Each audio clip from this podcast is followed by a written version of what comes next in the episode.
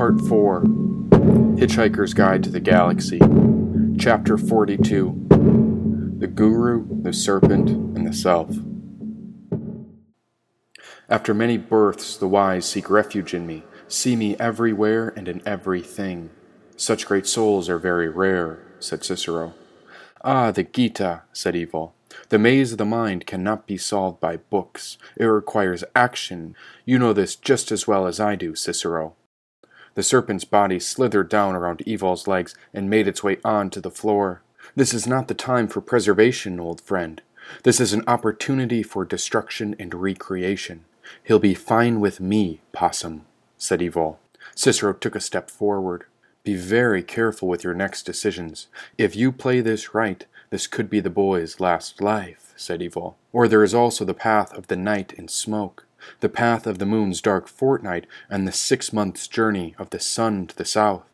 He would reach the lunar light, where a human birth would have him try again, said Evil.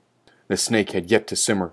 It was coiled beside Evol's feet while Cicero seemed ready to charge the men and women of ignorance, they worship the spirits of the dead and make gods of the ghosts of their ancestors. How else would you have such control? The army of passion worships power and wealth, but how will they ever battle the light in him? Maybe it is you who must be careful, said Cicero.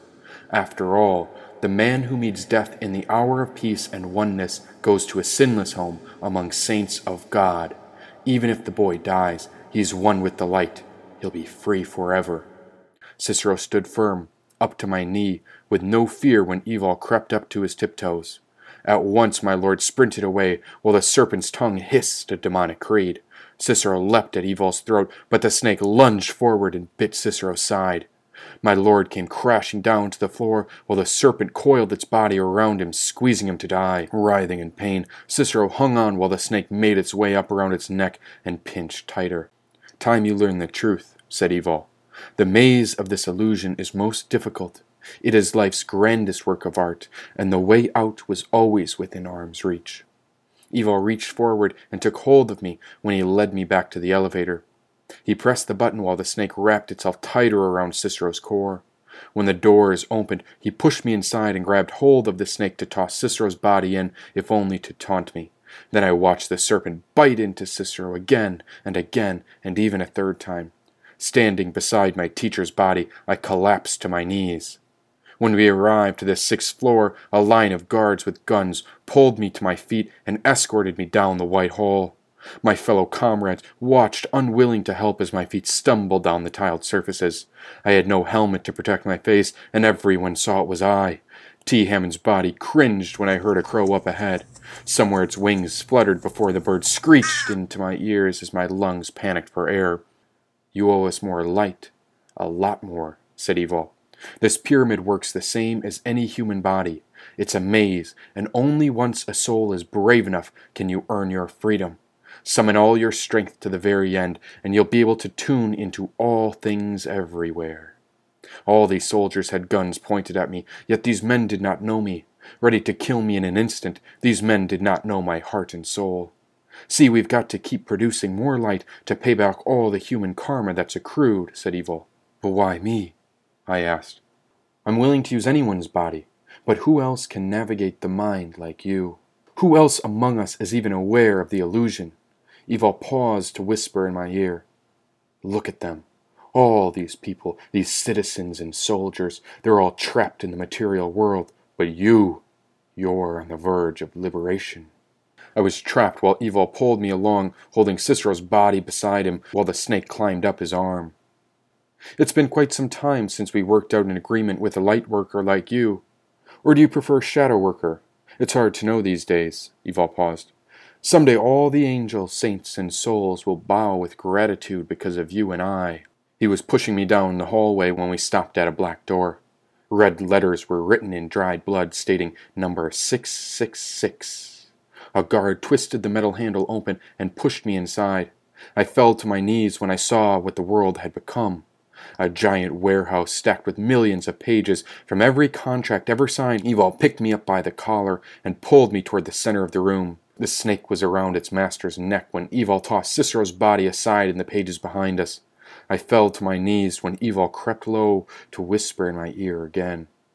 Everyone wants a shot at solving the puzzle, but my maze requires a body, and the only way anyone gets into the human form is by signing my contract first. Then, for the rest of their lives, everything they ever do, good or bad, right or wrong, it's all documented right here and added to their contract. You see all this paperwork. It's how the debt is managed, and it's how I hold the people of Earth accountable. I'd been chained to a demon, and death was calling.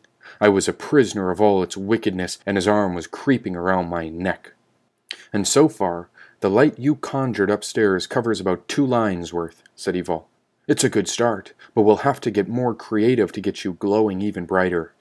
It wasn't his hand around my neck. The snake had slithered down his arm and coiled its body around my throat three and a half times. I could feel my throat going blue as it squeezed me tighter. Don't fight it, said Evil. Not in this life. This is your path because you turned the other way. The serpent's tail twitched beside my ear when I realized there was nowhere to stand. Isn't it a bit funny? added Evil. No one would ever sign up to play the game of life if they knew they had to die, but the mother only has one rule. She risks her life so that we have a chance to shine. And for those unwilling to keep growing, then Mother Nature destroys everything in her path. Only those fighting for survival are worth a chance at liberation. The mother of this earth is brutal, absolutely lethal, and catastrophic, because if you don't obey her rules, if you forsake her sacrifices, she'll take back everything, including the entire earth and all the life that grows from it. Paper shuffled behind us. My ear caught the sound, and do not let your soul become deterred when life seems depleted. Remember, anyone can be destroyed, but it's a choice to be defeated, said Cicero. His body wobbled upright and stood tall on his own. How? asked Evil. I was playing possum, said Cicero. You should know my kind are immune to serpents. We were stunned. The snake eased its grip around my neck, ready to climb back to its master, but Evil left the serpent behind and began moving toward my lord. Time for my last lesson, said Cicero. I know all beings, Immokalee, past, present, and to come, but no one knows me. All living creatures are led astray as soon as they are born by the delusion that this relative world is real. This delusion arises from their own desire and hatred. But the doers of good deeds, whose bad karma is exhausted, they are freed from this delusion about the relative world. That is the maze you are trapped in right now, and yet you haven't gotten him out of this illusion. I'm here to show him the way. He is mine, Possum, said Evol. Cicero's orange eyes were glowing like a blaze, thrashing with fire around his pupils. Evil rose up on his tiptoes when the snake hung on and watched from my neck. My lord was backing away to the corner of pages, retreating as far as he could, but when I looked into his eyes again, that orange inferno was burning like Ma's fire. The mother of Maya makes all things. She moves what is unmoving. O son of the natives, that is why our world spins, turning my wheel through birth and through destructions. I give you a chance at liberation, but be brave, my child. The power has always been in your hands, said Evol. Somewhere up above, I knew there was a crow ready to screech. I could feel it about to erupt inside my skull, but I couldn't stop staring into my guru's eyes. He was shivering, freezing cold again. Which way? I begged Cicero. Paths are many, but there is no way I call my own. I am guided all over, so that way we're always home. I will always be with you, but right now we need heat. See, there's a chill rattling down my backbone, and I keep shivering in my feet, said Cicero. The crow cawed a third and final time, without thinking.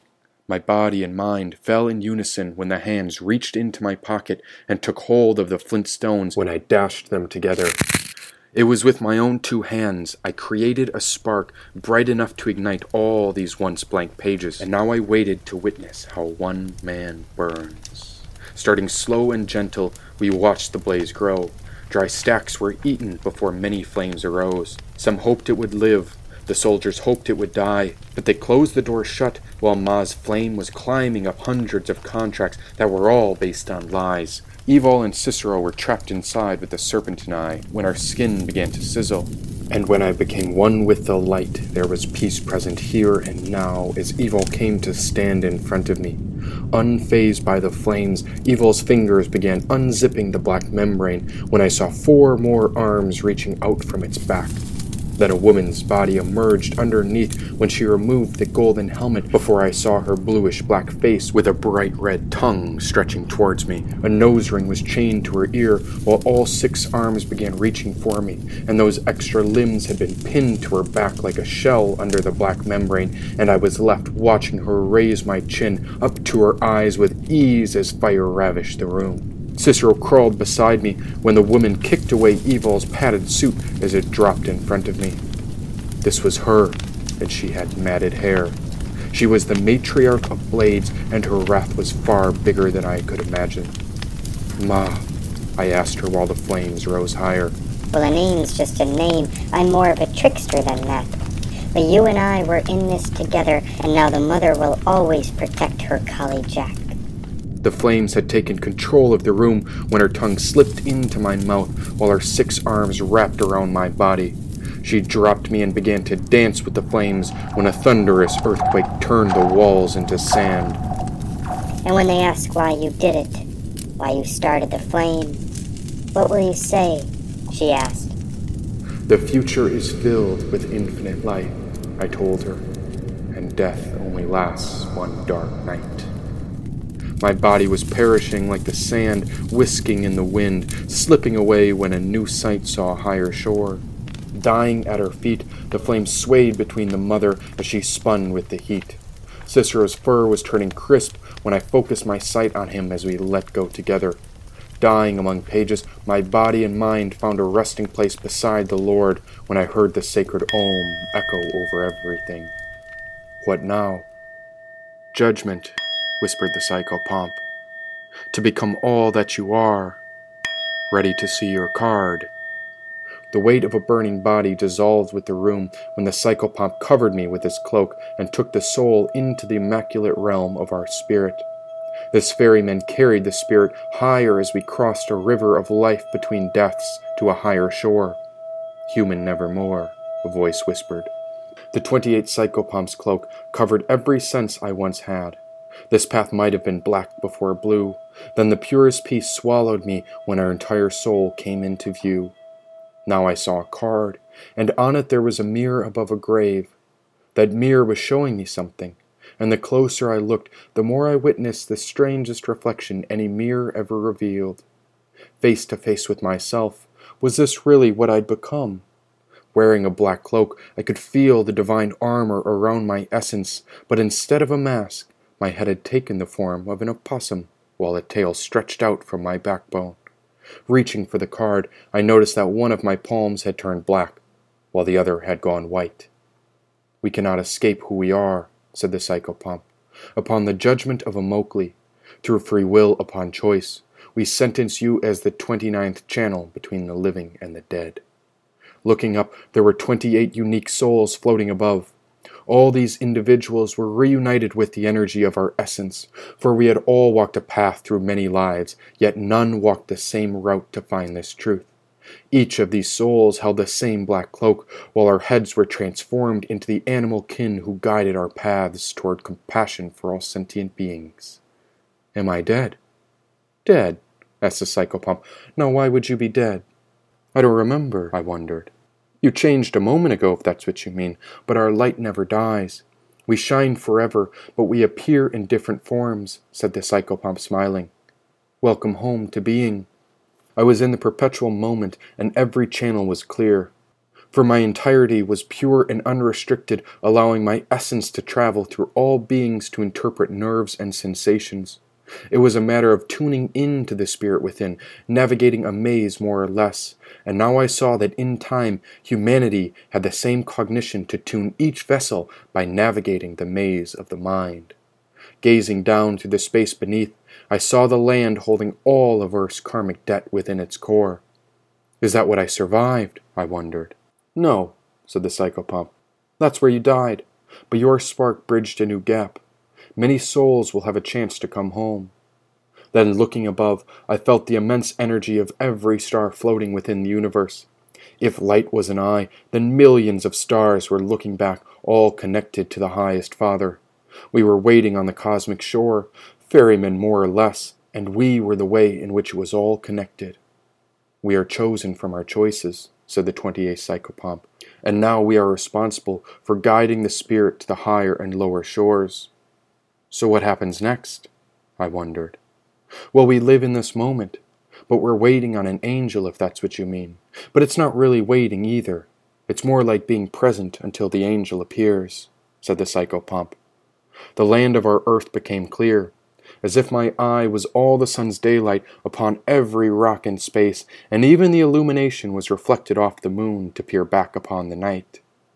I looked closer upon the land, where a great pyramid was burning on the horizon as a fire tore through its core. Whatever special stone had brought the magic to the land was transformed into clay, brick, and limestone.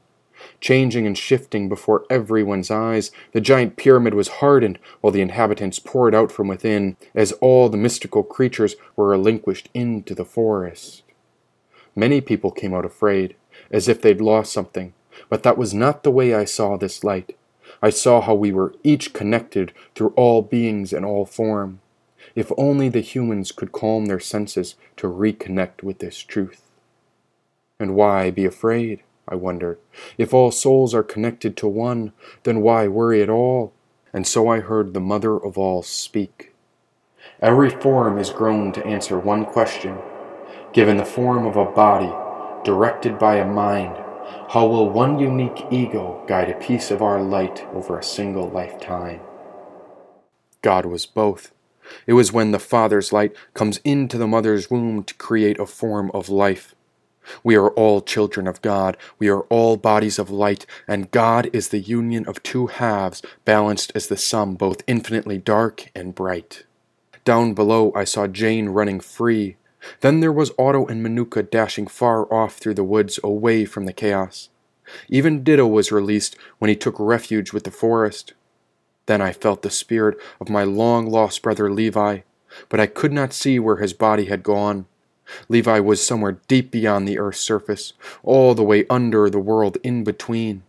I could not see my brother, but I could feel him chained to the very bottom.